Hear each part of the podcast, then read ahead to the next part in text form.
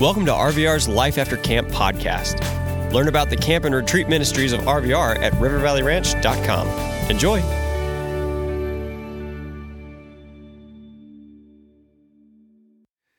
I'm really appreciative and grateful to be here once again with all of you.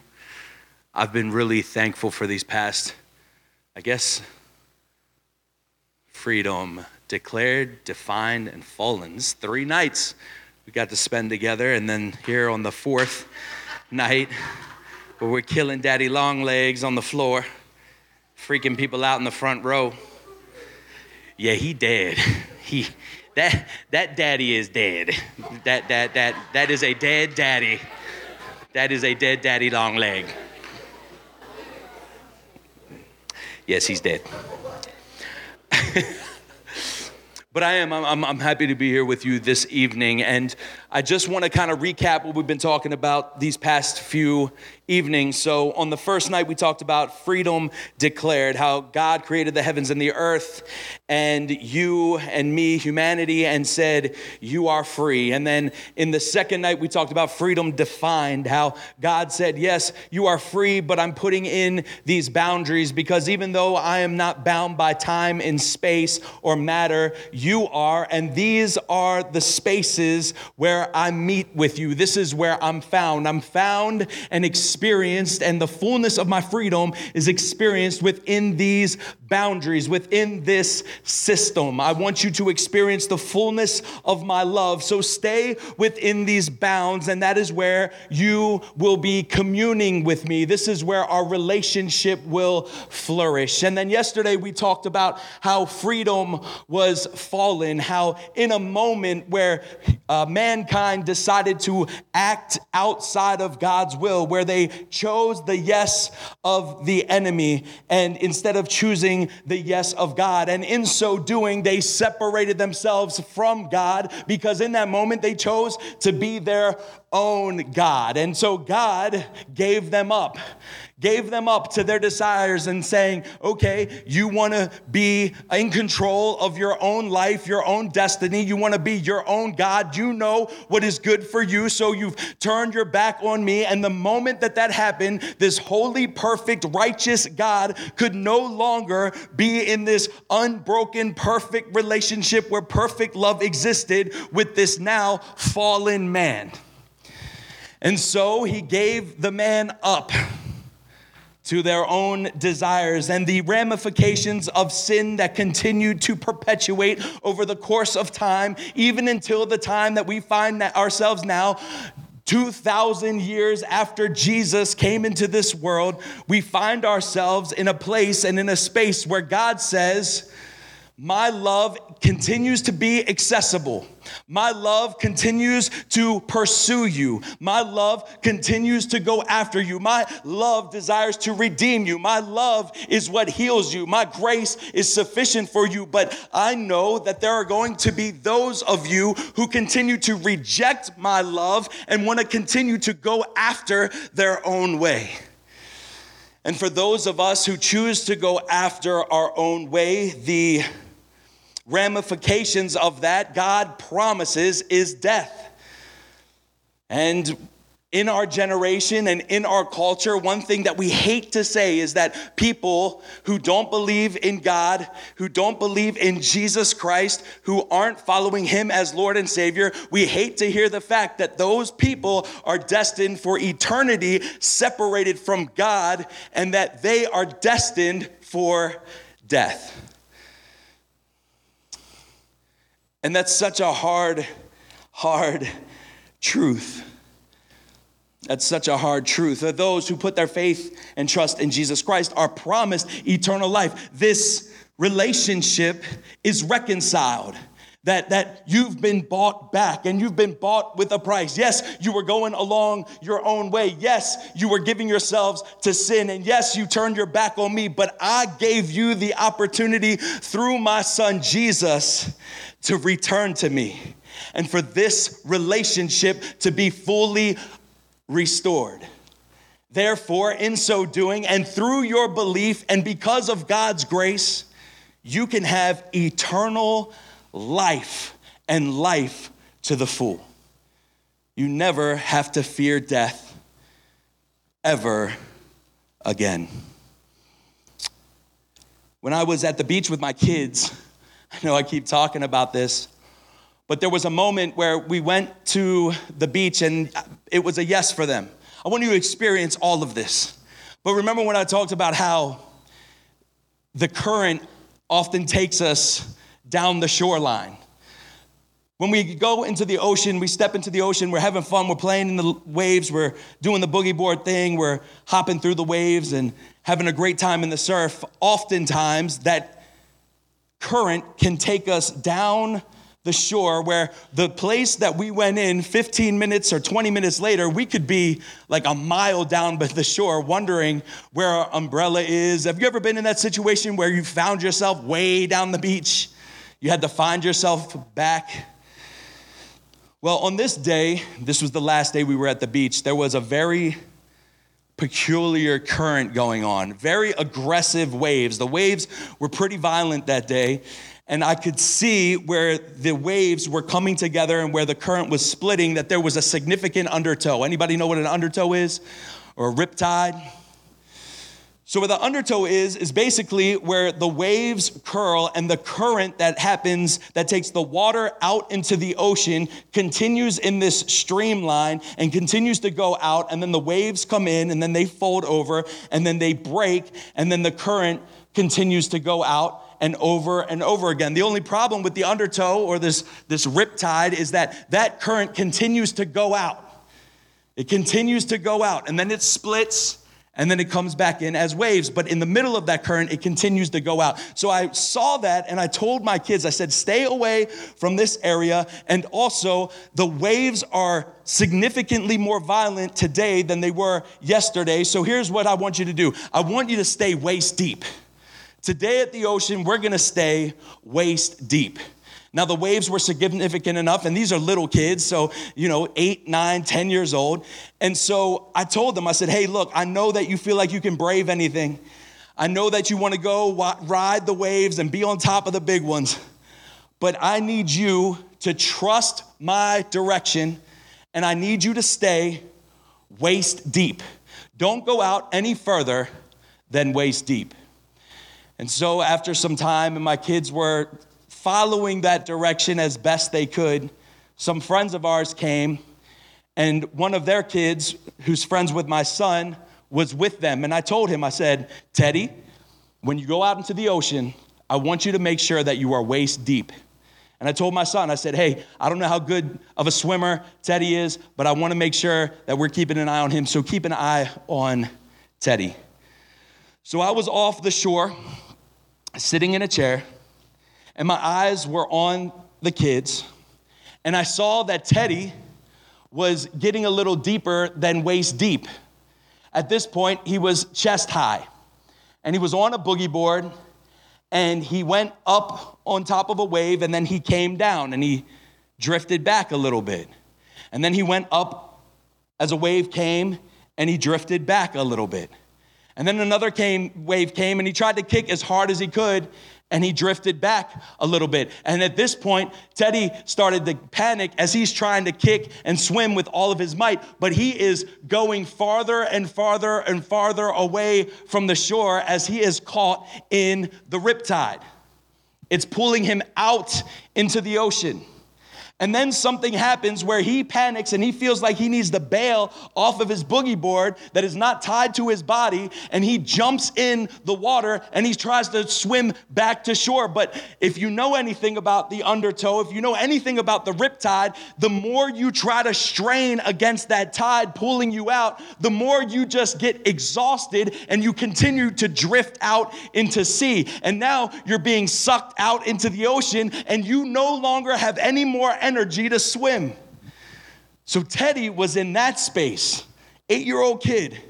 And so I got up out of my chair, bolted toward the ocean, jumped in, did the best, like, you know, lifeguard moves that I possibly could, you know, dolphin kicking and trying to get through those waves, swam out to Teddy. And by that time, he was so exhausted, he literally said, I cannot swim anymore. So I picked him up and I held him up, and right behind me, while I'm holding him up, I cannot touch the bottom of the ocean. So I'm wading in the water while I'm trying to, or treading the water while I'm trying to hold this kid up. And behind me, my wife comes with a boogie board. She puts him on it, and I have to swim out of the undertow so that I can get on my feet on some dry land. And I said, Babe, you're good. You got the boogie board. Teddy's with you. I got to swim out of this riptide. You swim out with me, and then we'll find some solid ground together. After we basically saved this kid from drowning, all three of us swallowing ocean water, which was dreadful. I don't know if you've ever swallowed ocean water, but it makes you want to hurl. It's disgusting. We got Teddy safely back to shore. And my wife and I looked at each other, and the one thing that my wife was able to say was this I love you so much. I love you so much.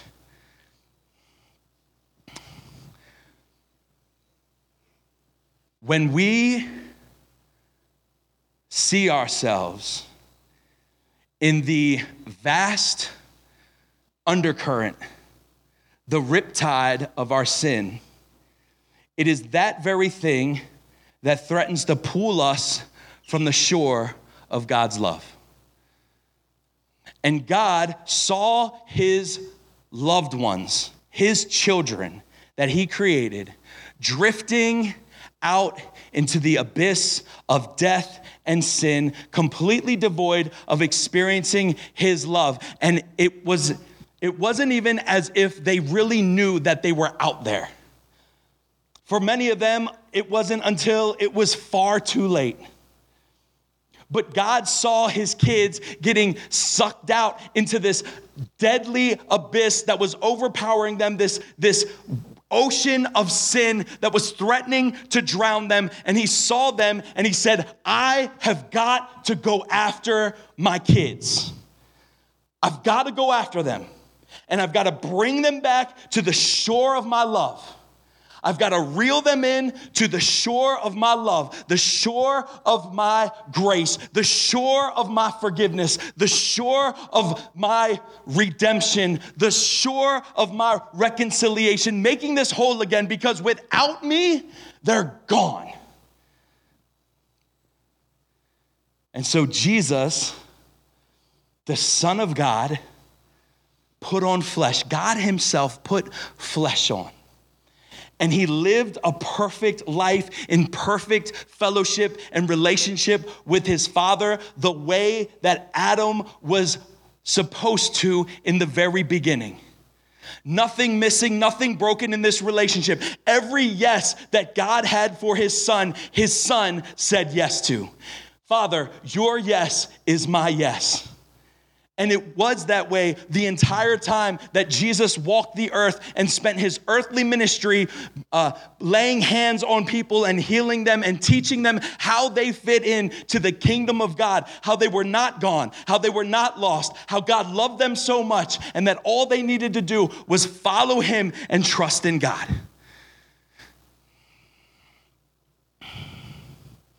And so Jesus being perfect, never sinning, never once, the Son of God, the spotless Lamb of God, sinless, spotless, never had a murderous thought, never had a lie come through his mouth, never stole anything, n- never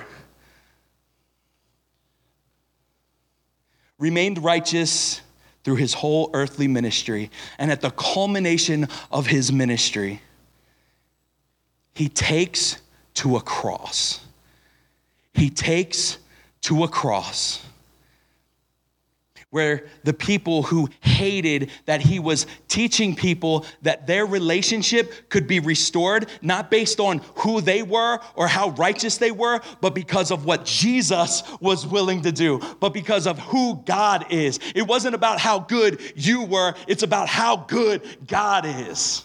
And God was gonna make this possible. And we were spending our whole time trying to get back to God, trying to live perfect, trying to keep all these rules, trying to keep the law, and we couldn't do it. So God said, I'm gonna handle this. And because He's so good, He came after you.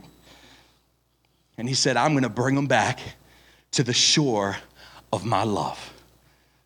I'm gonna bring them back.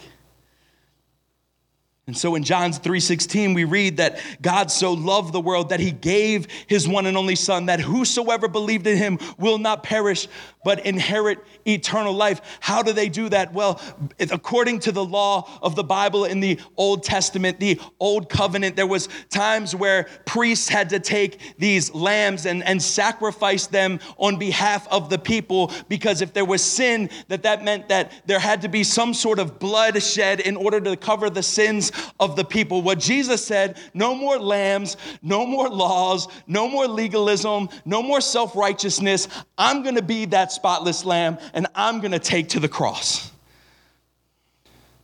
And so Jesus Christ placed himself in the hands of his accusers that hated that message, that hated that there was a God whose grace was sufficient enough to save people who were entrenched in sin, who were imperfect, who were dirty, messy people who were living outside the will of God. What? You could come for them? They're lost. They're way out there. They have no idea what they're doing. God came for them. They can inherit the kingdom of heaven, they can inherit eternal life. Those people, what, what about us, the people who've been keeping the law, the people that keep it buttoned up, the people that, that wear that mask, the people that are pompous and prideful and say, no, when it comes to God, man, I got this thing in order. I've got this thing down pat. There's no way he's going to pass me up because I'm perfect. And Jesus says, I came for the ones who know that they need to be saved.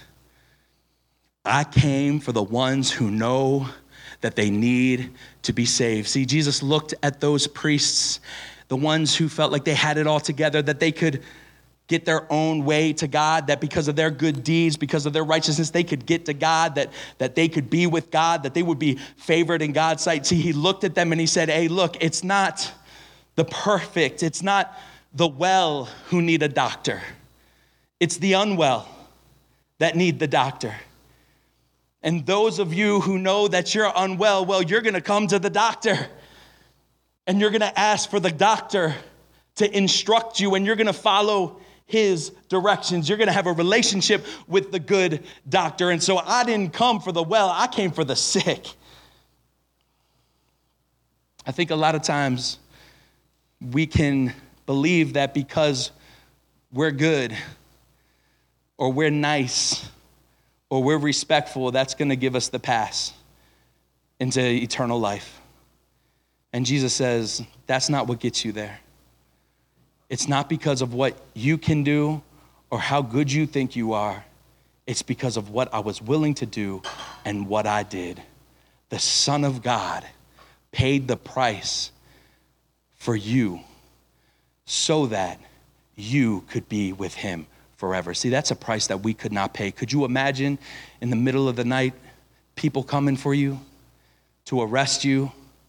And then after this crazy mob takes you and put you in front of the magistrate and the council of lawyers that were there, that they would make a mockery of you that they would beat a crown of thorns into your head, that they would strip you of all your clothes and put you in front of everyone like some spectacle. And then at the same time, they're gonna take these whips with pieces of glass shards tied to the end of them, and they're gonna take those whips and beat them across your back as the skin begins to rip from your body. And then after that, they're gonna put an 80 pound cross on your back and force you to walk up a mountain so that you can place your own cross in the hole that is going to be set between two thieves, and then they're going to pin you to that cross by driving nails through your hands and your feet. And the whole time, they're going to be kicking you and laughing at you and punching you in the face and gambling for your clothes underneath the cross. And they're going to laugh at you as you stand there and they say, If he saved others, why doesn't he save himself? If you're so great, why don't you come down from that cross? And in the midst of all that, you know what he says? Forgive them. They're lost. They don't know what they're doing. They don't know that they're caught in the undertow of that sin They don't know that they're being drawn out and they've lost their minds. They don't know how far from the shore of God's grace that they truly are. They don't know what they're doing. And it is because of that, and it is because I love them that I'm doing this. I'm laying my life down. I'm willing to become a spectacle in front of all of them to fulfill the scripture in what my Father sent me to do because that was his yes, and that's what I'm saying yes to. So right now, I'm doing it. I'm calling my Father to forgive them, and I'm saying it is is finished. They don't have to work for it anymore. All they have to do is believe. And that's what he did. And that's the gospel that Jesus Christ died on a cross for you. He paid the price that you couldn't pay and that you wouldn't ever be willing to pay. He stood in that place where God would say, This is what I need for someone to be in right standing with me. And Jesus says, I won't sin. I'll be perfect. Your yes will always be my yes. And I will be the sacrifice for them once and for all. And he paid it once and for all. Once and for all. And on that cross, more than him just incurring all that physical pain, you know what else he incurred? He incurred the pain of feeling the ramifications, the consequences, the rage of hell against his soul as he took on the world's sins from be- the beginning of time all the way to the end. That means that while he's on that cross, he knew your name, he saw your face, and he also knew every sin you would ever commit. And he felt that pain as he took it on himself and then said, It's finished, it's on me and it's done. I got it. They did it, I paid for it. It's done.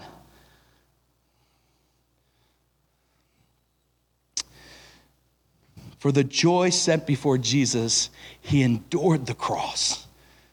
He faced it like a, like a gentle, humble beast of burden. He did not open his mouth to make a defense because he knew, he knew what he was dying for.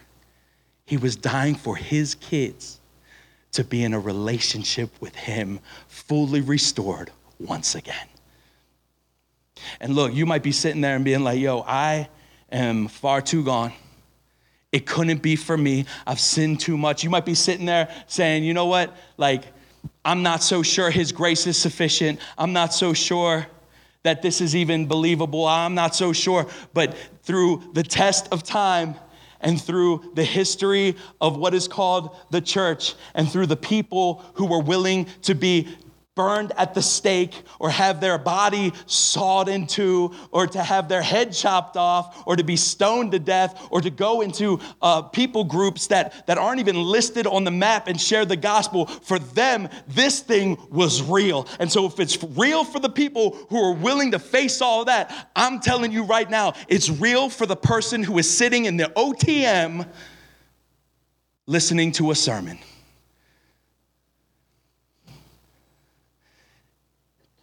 It was real for all of his followers, his disciples, the ones who went to places like Asia and Greece, the Mediterranean, Africa, and shared the gospel of Jesus Christ, risking everything because they saw their Savior die and they saw their Savior rise from the dead three days later, and they heard the command of their Savior. And in that command and in the charge of Him saying, Go share this news with everyone, He also said, I'm going to be with you always, even until the end of the age. And that was enough for them and all of them, save one, met the end, met their demise through their ministry of sharing the gospel. It was real for them. And prayers are still being answered, and miracles still happen, and people's lives continue to change and be transformed, and people are snatched from the jaws of hell as they're brought into the kingdom of heaven because it was real for them. And there's people in this room right now who gave their lives to Jesus after hearing the gospel. It was real for them, it continues to be real for them. And I'm asking right now do you think it could be real for you?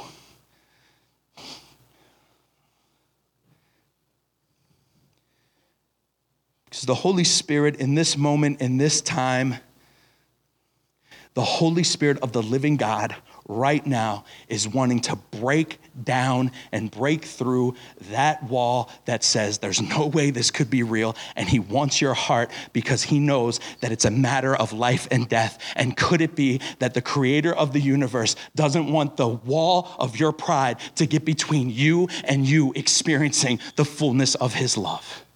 What a tragedy. That's tragic. And that his son went to the cross and endured all that and not only raged against the whips and the spit and the punches and the kicks and the nails, not only raged against that, but his soul raged against everything hell had for him in that moment. As he faced it, he crushed it and said, It's done, they can be mine. That's how real it is. So real that the centurion that was at the foot of the cross when all of this was happening, after Jesus took a spear to his side when they, so that they could make sure that he was dead, the centurion who was in charge of making sure that he stayed on that cross as the rocks broke in two and the earth quaked and the night became so dark that you couldn't even see your hands in front of your face, the centurion says, Truly, this must be the Son of God. That's how real this is.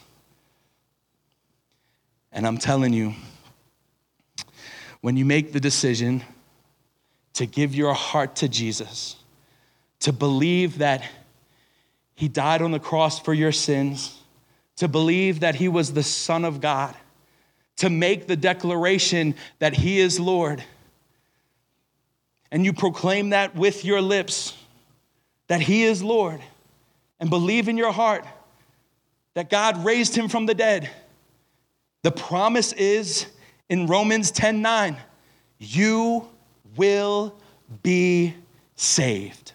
Not you might be saved, not you may be saved, you will be saved. You know what that means? Nothing getting in the way your relationship with your Creator is fully reconciled. And there is no shame, there is no guilt, there is no condemnation. His grace is sufficient for you to walk and live and breathe and have your being in eternity with Him forever. That's the promise, and it will happen. You will be saved. The question is have you made that decision? That decision to accept the free gift of grace that God has for you through his son Jesus Christ. You don't have to earn it. That's the awesome thing about it. You don't have to earn it. You don't deserve it. There's nothing you could do to buy it. It's too expensive. Would you be willing to accept the free gift of grace that Jesus Christ has for you, where he says, It's done you're mine. Follow me. Follow me. What it means to follow Jesus is that if you felt like you've been going one way in your life, turning your back on God, repent is the word that is used. It just means a 180.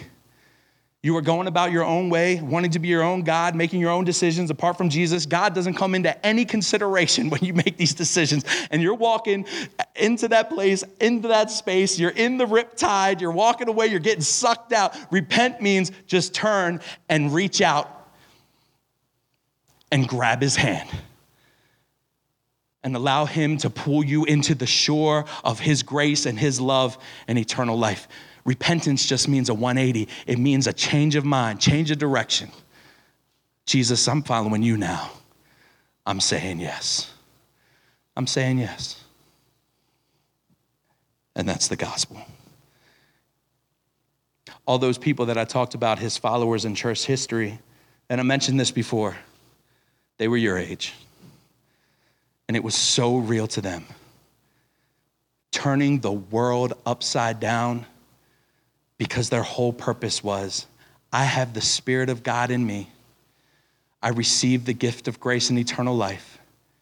And their whole job now was to be agents of heaven on earth right where they are. Man, I couldn't imagine if we had a countless number of teenagers deciding that their job was to bring heaven on earth right where they are. Could you imagine what it would look like for every young person in our world to be full of love, peace, patience, goodness, kindness, gentleness, faithfulness, and self control? If we were all just like full of the Holy Spirit, well, it can happen. It can happen. It will happen one day upon Jesus' return. But until then, that's for you so that you can give people a taste of heaven right where you are. That's the hope. I've got this gift and I'm changed. I'm no go- longer going after dead things. I'm forever redeemed and received into the kingdom of God where I can truly be free. That's the gospel. Let's pray. Dear Lord, Heavenly Father, we praise you and we thank you for this time. We thank you for what you were willing to do on our behalf. We thank you, Lord, for the gift of your Son, Jesus we thank you that as we were drifting out and wading into the abyss of our sin without hope and unable to get back to shore, you sent your son to pull us back in, the ultimate life saver. We thank you, Lord. We praise you. I pray that our hearts would be pressed right now, Lord. Seriously. Lord, I pray that our hearts would be pressed, that we would take full advantage of this moment to allow you to search us and examine us and say, where are you drifting out to? And what's keeping you from accepting my gift? What's keeping you from taking my hand and being drawn back into the shore of my love? Once and for all, you don't have to go back there. I got you. Lord, help us. In Jesus' name, amen. Amen. We hope you enjoyed listening to this Life After Camp episode. Discover all of the year round adventures at RVR and find out how you can support our ministry at rivervalleyranch.com. Thanks.